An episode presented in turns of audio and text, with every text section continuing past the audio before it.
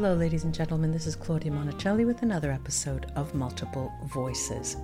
My Multiple Voices podcast, true to its name, includes different series. For example, we have the Voices of Love, where we discuss relationships, the voice of empowerment, the voice of laughter and play, the voice of pleasure, and the magical voice of archetypes and how they change the way we live.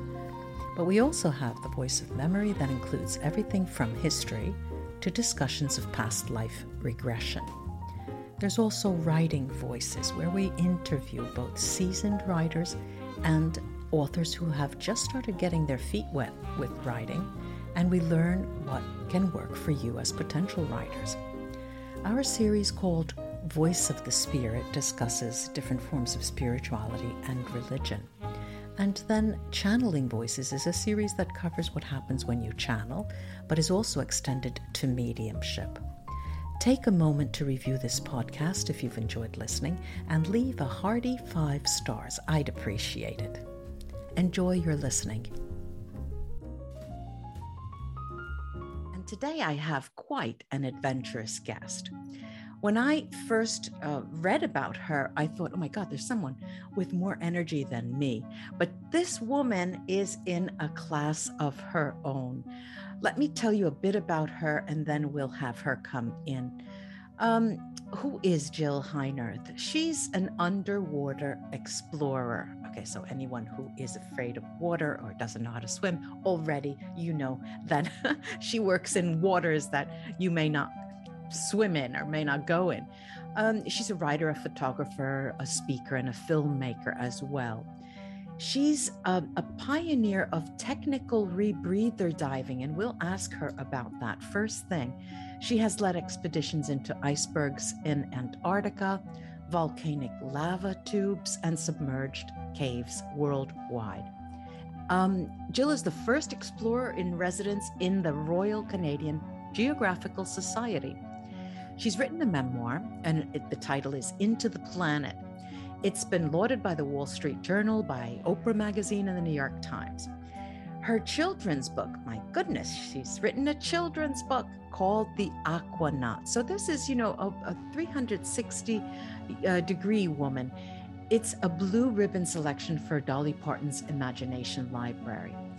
Jill is also a fellow of the International Scuba Diving Hall of Fame. I had no doubt about that.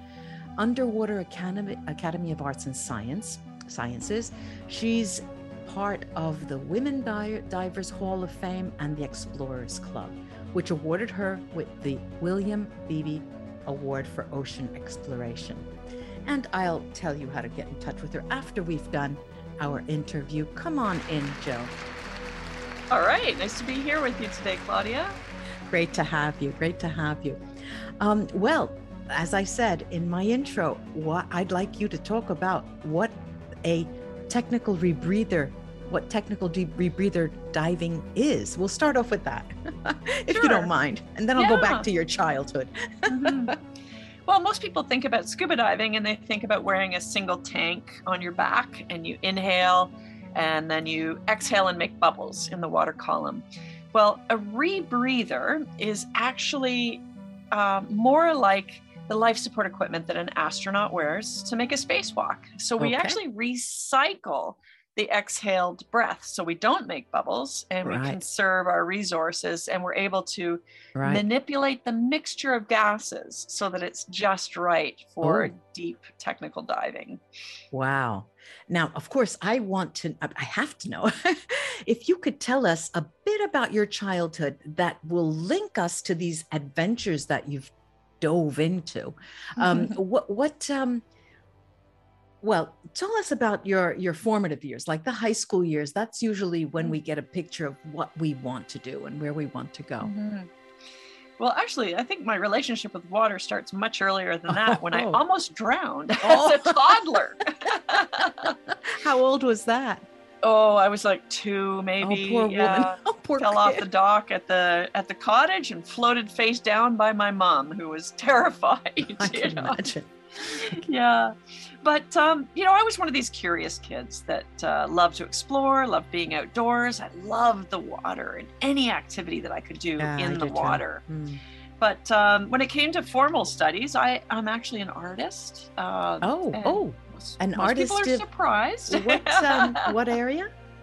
Uh, visual communications design. Uh, okay. So I have a Bachelor of Fine Arts, um, mm-hmm. specializing in, in graphic design, advertising. And that was my first career in life before taking my creative specialty underwater. Okay, so how much time did you spend with that career before you jumped elsewhere?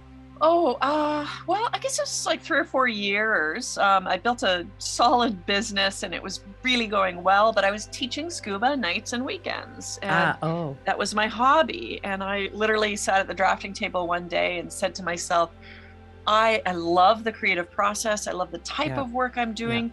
Yeah. yeah. But I want to be doing it underwater. So I thought I would find a way to create a creative living um, based on my diving. And is that where you started filming underwater, or did you go even deeper? How did well, it begin? The first step, I just sold everything.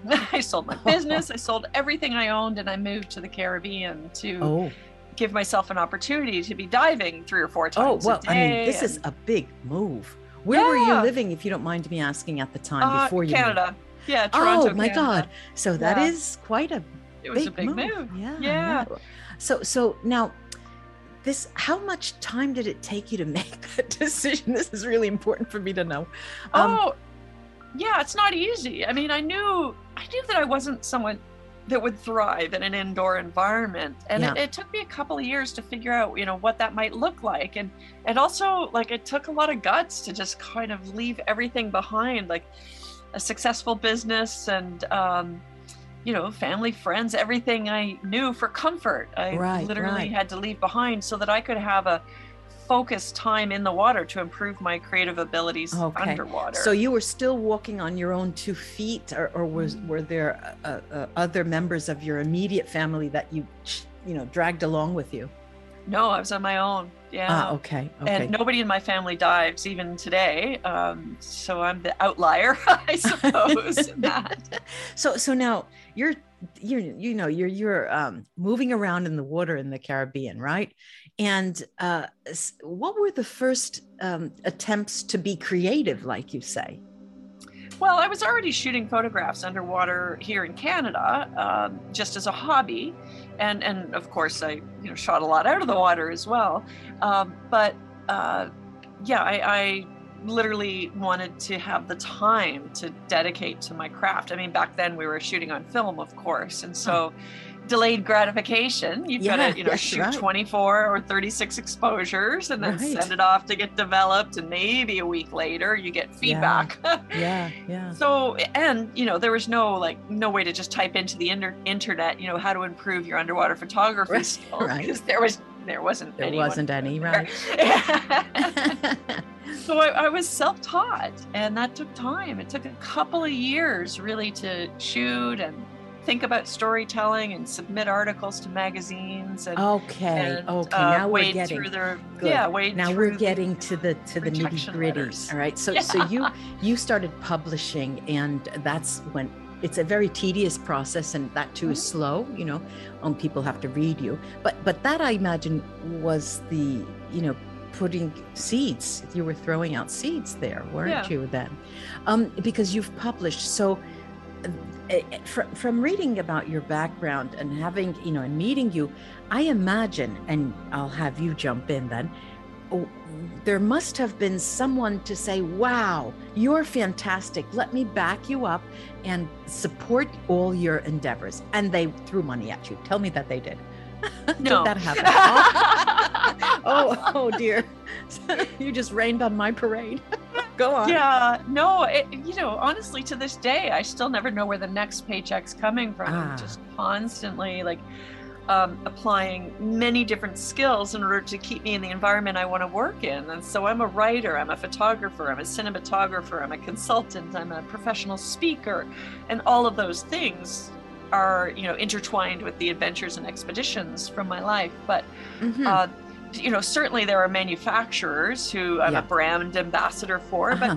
but okay but you know most people think oh so these people just throw equipment at you for free and it's like no no, no. everything mm-hmm. is transactional you know yeah. it's yeah. like they want um, you know marketing benefit Right, from a right. relationship and so Right. i create photos and videos and stories and social media for them Well, that's it a lot is- of energy right there. It is work, is. but it's a lot of energy too. Um, Mhm. From what you've said so far, I think we could. One of the topics that you mentioned you'd like to talk about is fear. And I think now we could talk about fear because I'm afraid for you. Go. oh yeah my mom's afraid too no i mean it- people think that um that because of what i do that i must be fearless i mean right. I'm going right. down under the water and I'm swimming into an overhead environment, a cave. So, rocky passages that um, branch out. that You could get lost in, you could get trapped, you can stir up the silt and not be able to see. Uh, these are high stress environments. And, and to be completely frank, I have lost over 100 friends Oh my to God.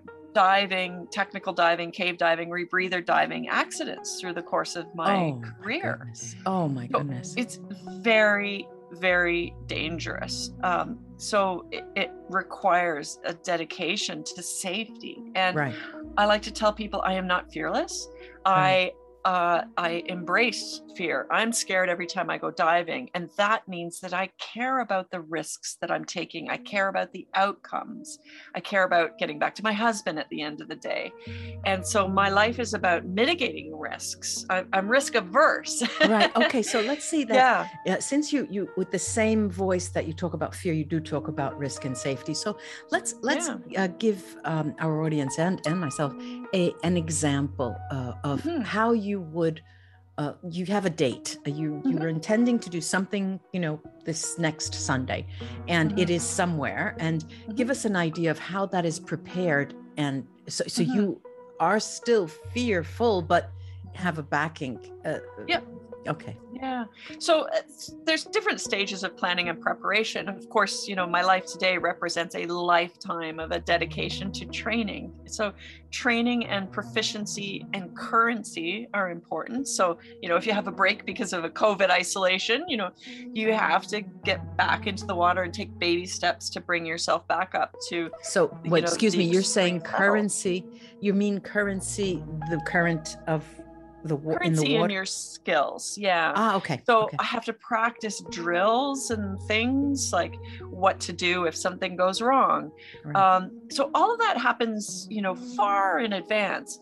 But on a given day, you know, I pack my gear, I test it, I use a checklist to go through different procedures to ensure that everything's up to working order. I don't get in the water unless everything's fully functional. Mhm. And then before I go diving, I kind of take a meditative break. And I say, all right, I'm about to go into a cave with very low visibility to do some science collection activities, let's say. Mhm. Yeah. And I have to think about all the things that could kill me today. Oh dear. And then I have to Oh, dear. convince myself that I have the tools and I have the capability to deal with each one of those potential risks. Yeah. So that when I go underwater, I'm no longer stressed about those things. I, I've checked the list. Yeah. Then, if something happens underwater, I must expect that the unexpected will occur underwater. yeah. Yeah. Then, the first thing I do is I take a deep breath straight down into my hips and all the way up into my neck. And during that deep breath, I say, Emotions, you won't serve me right now. oh So dear. go away Oh so I dear. oh, literally- dear.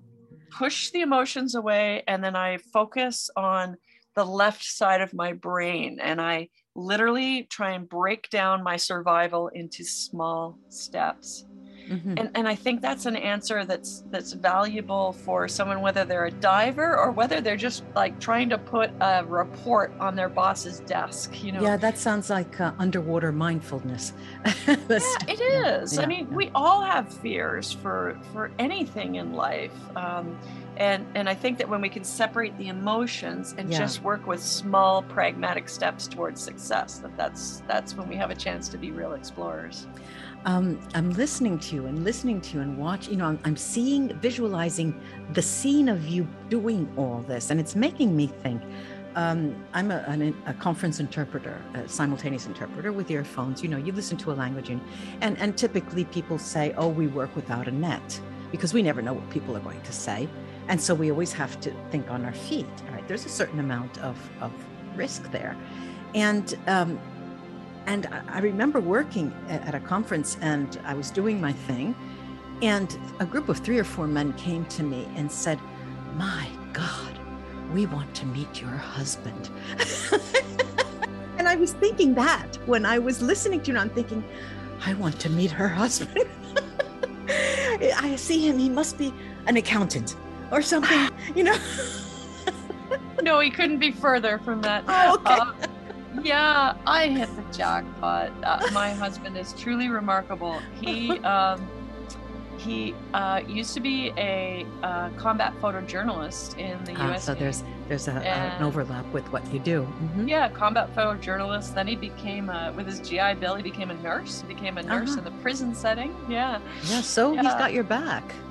Yeah, yeah. but he has many skills. He, he worked in the concert and audio business before before going into the military. So yeah, if I didn't marry him, I might have fired him. but then you would have had to fire him. Nah, nah.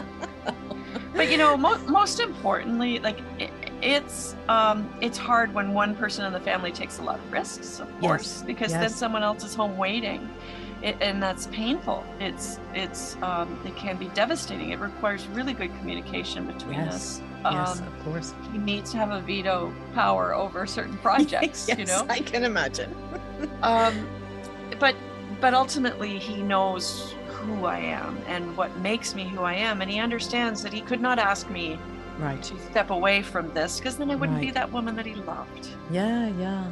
Uh, I, yeah, that's I hear you about that. Mm-hmm. Um, you know, there's a lot to be said. I mean, uh, even you, who you just said that you've lost about a hundred friends in, you know, that that uh, with with this kind of activity, and just to give us an idea of the risk involved. And, um, but I am watching you, you know, and I'm looking at all of the uh, graphic uh, items that you've put on the screen, and I'm thinking, ah, oh, the explorer. How many people do you can I say? Do I know any explorers? You know, I know a woman who dives into caves. I can't remember the name for that with all of the gear and goes down into the pit of the earth. I can't remember the name of that. You probably know, but and I thought that was incredible.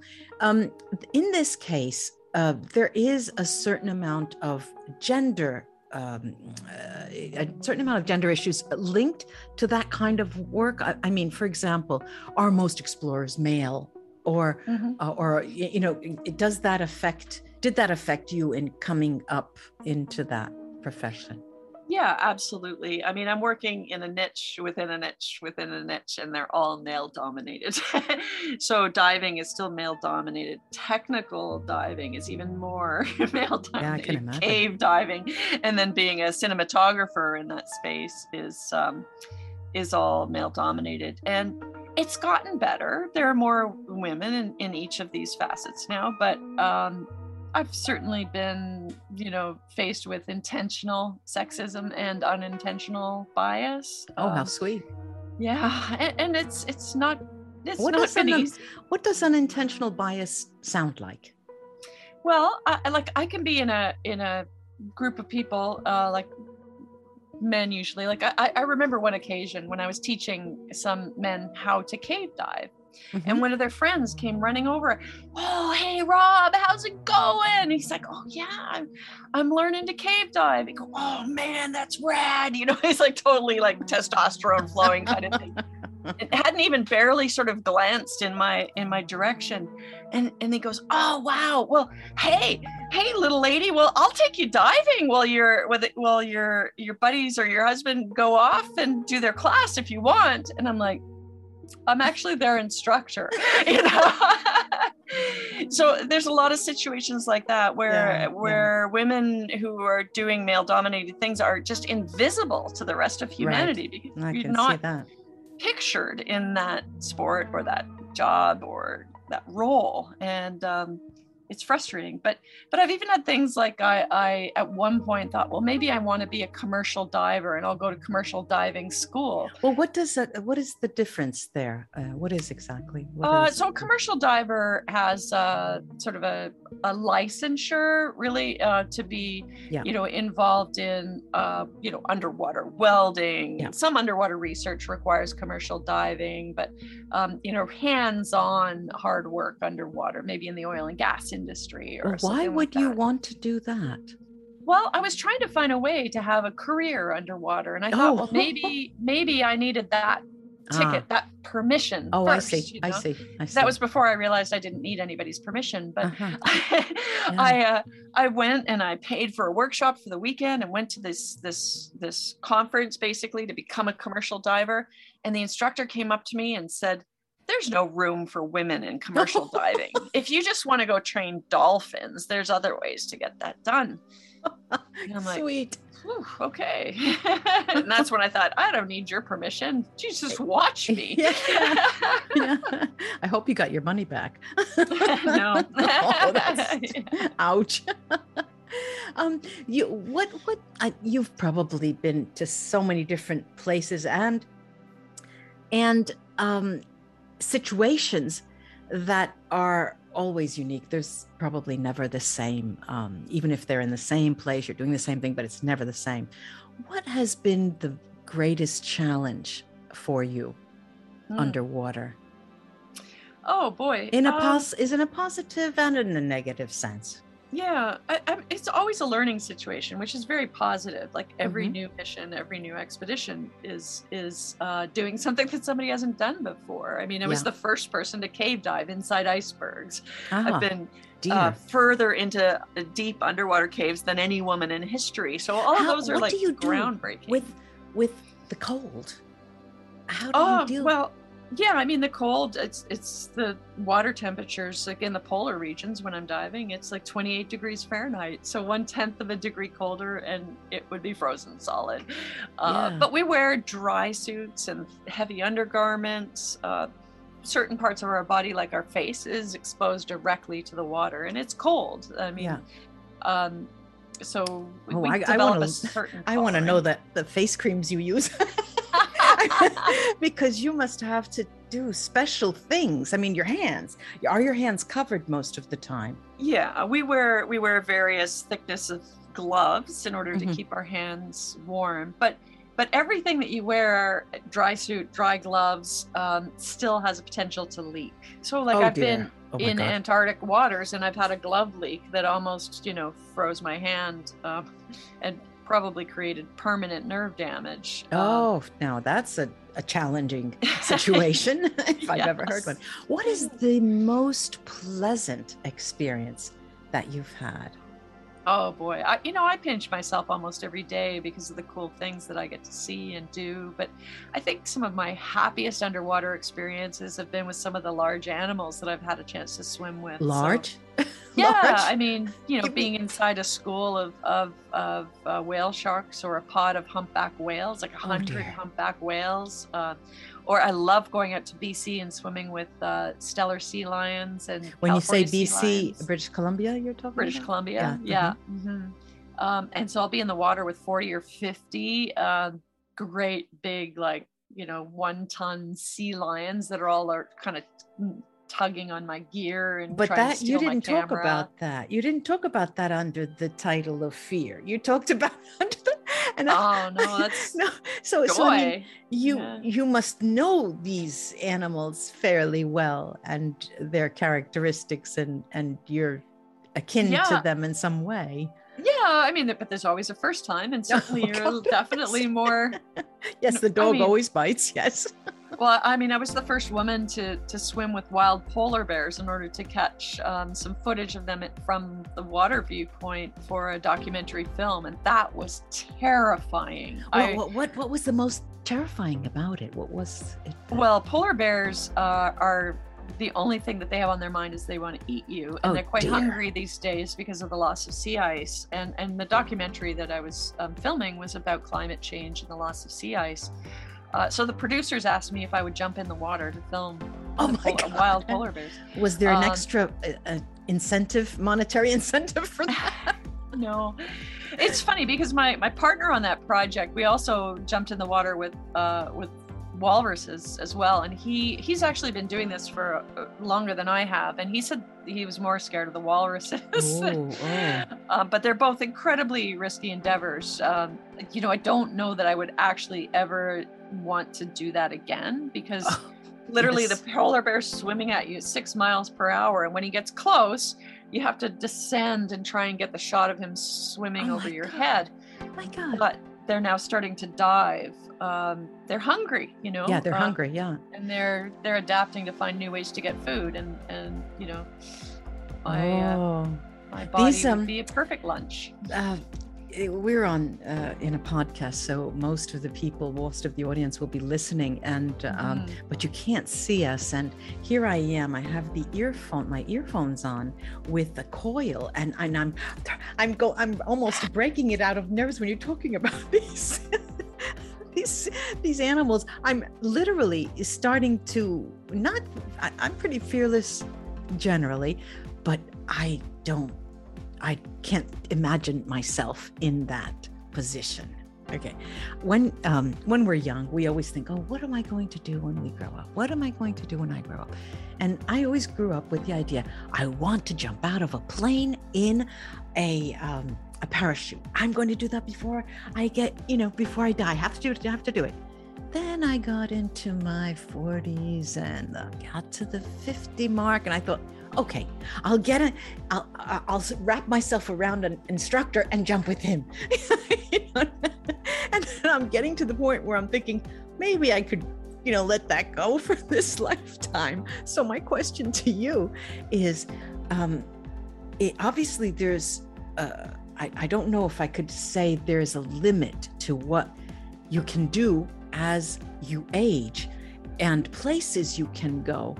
Uh, have you thought about that, or or has as you grow into this profession, have you already changed the things that you have done in relation to Mhm. growing pains? Let's call it that. Oh, absolutely. I mean, when you're you're you know they say young and foolish for a reason, right? Yeah, I mean, as we age, Yeah. we gain wisdom, and as you know, life feels like it's accelerating out of control, you know, towards Yeah. the inevitable end. The Um, inevitable end, we yeah. yeah, we uh, with or without a, a bear, a sea lion, or No, I mean, we're definitely more mindful about the risks we take. I mean, interestingly enough, a student once gave me as a tip a level one parachute jump class with a photographer, meaning um, I wouldn't be strapped to an instructor, but I'd be on my own and they would photograph and video the whole thing. And he Right, right, thought, right. because I'm a diver, I would love that. I would love, absolutely love the sensation of flying. But what is not optional for me is landing. Landing is mandatory, right?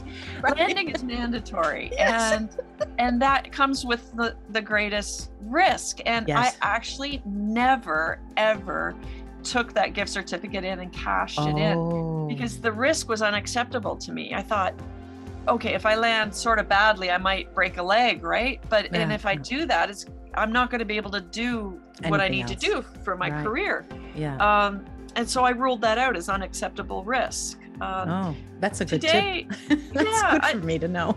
yeah, I mean, today I look at, um, you know, I, I can control a number of things, but when too many things are uncontrollable, like jumping out of an airplane, Yeah. um, then I, I give a project a pass. So there's a lot of projects I say no to because of the team, because of the safety setup, or whatever. Um, Mhm. There's too many things out of my control. So Right. I yeah. Control freak, eh? no, you don't come off at all as being a control freak. By no means. Mm-hmm. Um, I, I can imagine that you feel, from what you've been talking about, I can see that you can control the equipment, you can control a lot of the things, the things you wear, but uh, in the end, you can't control uh, the weather. You can't control what you'll see or what will happen. So that does that is a big, you know, question Well, mark right there. yeah, I mean, as a young girl, I used to have a much harder time saying no because of the social pressures or because of the hierarchy of an expedition or a job. So I might have been more apt to take risks because like whoever was above me on the totem pole like i felt some responsibility to them to get the job done so that they could have a success but you know as you grow older you get much better at saying no and and at 56 it's really easy to say hell no i'm not I doing that, that. in conference interpreting conference interpreting there's inevitably there's always a press conference and that is the worst you know the press is so evil but you know and so we send the younger interpreters. they need to learn how to do that. Yes. interesting. It's so so interesting. Um, let's say let's say that you're given the opportunity now, um, in uh, let's say in a couple of months, in two three months time, and to uh, address a group of women in their early 30s, yeah, the end, tail end of the millennials, and um, they're looking for a new profession. And some association, organization, or institute calls you in because they need females for a certain thing and they want you to be influential influential for them in that sense. What would you how would your pitch to them be? Oh wow. Uh, there's I, I, do actually spend a lot of time mentoring young women and uh-huh. uh, and it's that it's very meaningful to me to be involved yeah, in those imagine. sorts of activities yeah yeah there's so many so many bits of advice i give them from beginning with like you must create your own brand even if you have like absolutely you know no background in you know writing photography filmmaking or whatever you need to first buy your domain like jillheinerth.com okay, or now, but but in your profession in mm-hmm. your field when you talk about brand it has yeah. a whole different meaning compared to a brand in other uh, areas. Does the brand also imply their niche, their specialization? Yeah, because the first thing that happens when you're looking for a new job or a grant or an opportunity is somebody will like type into Google your name and you need to control the results that they find and you want them to land on things that you have curated that that tell your story and who you are. Um, the second thing I would tell them is is connections are critical. Yeah. And you make connections um, when you're, you know, starting something new by volunteering every opportunity yes. that I've had in life and that I continue to have today began with the seed of volunteering. Uh, yeah. So I went on expeditions and I worked really hard, and then I made sure the person in charge knew that I wanted the next gig. yeah, yeah. And on and on and on. Um, the other thing I would say is that you must start to build assets. Uh, so it's okay if you want to just work for someone for the rest of your life and get a paycheck by the hour or by the day or whatever. But if you want to like kind of retire with a bigger nest egg, you have to think about creating assets that you might be able to create one time but cash in on many times. And those um, assets give me an are example. things like stories. Okay. Your stories, your right. photos, mm-hmm. things like that.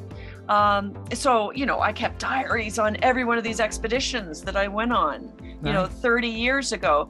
And then I had to dig those assets out in order to create Into the Planet, um, my, my book with Penguin Random House. So um, images that I shot 30 years ago, I made sure that I retained the ownership of so I could Good. sell them for future magazine stories. Right. So when you can do that, when you can self publish a book and then just get royalties from Amazon every time someone buys a book, yeah. Um, those are all assets that you can cash in on later. Um, so you don't mm-hmm. always have to think about I need to work every hour of every day so I can pay the bills.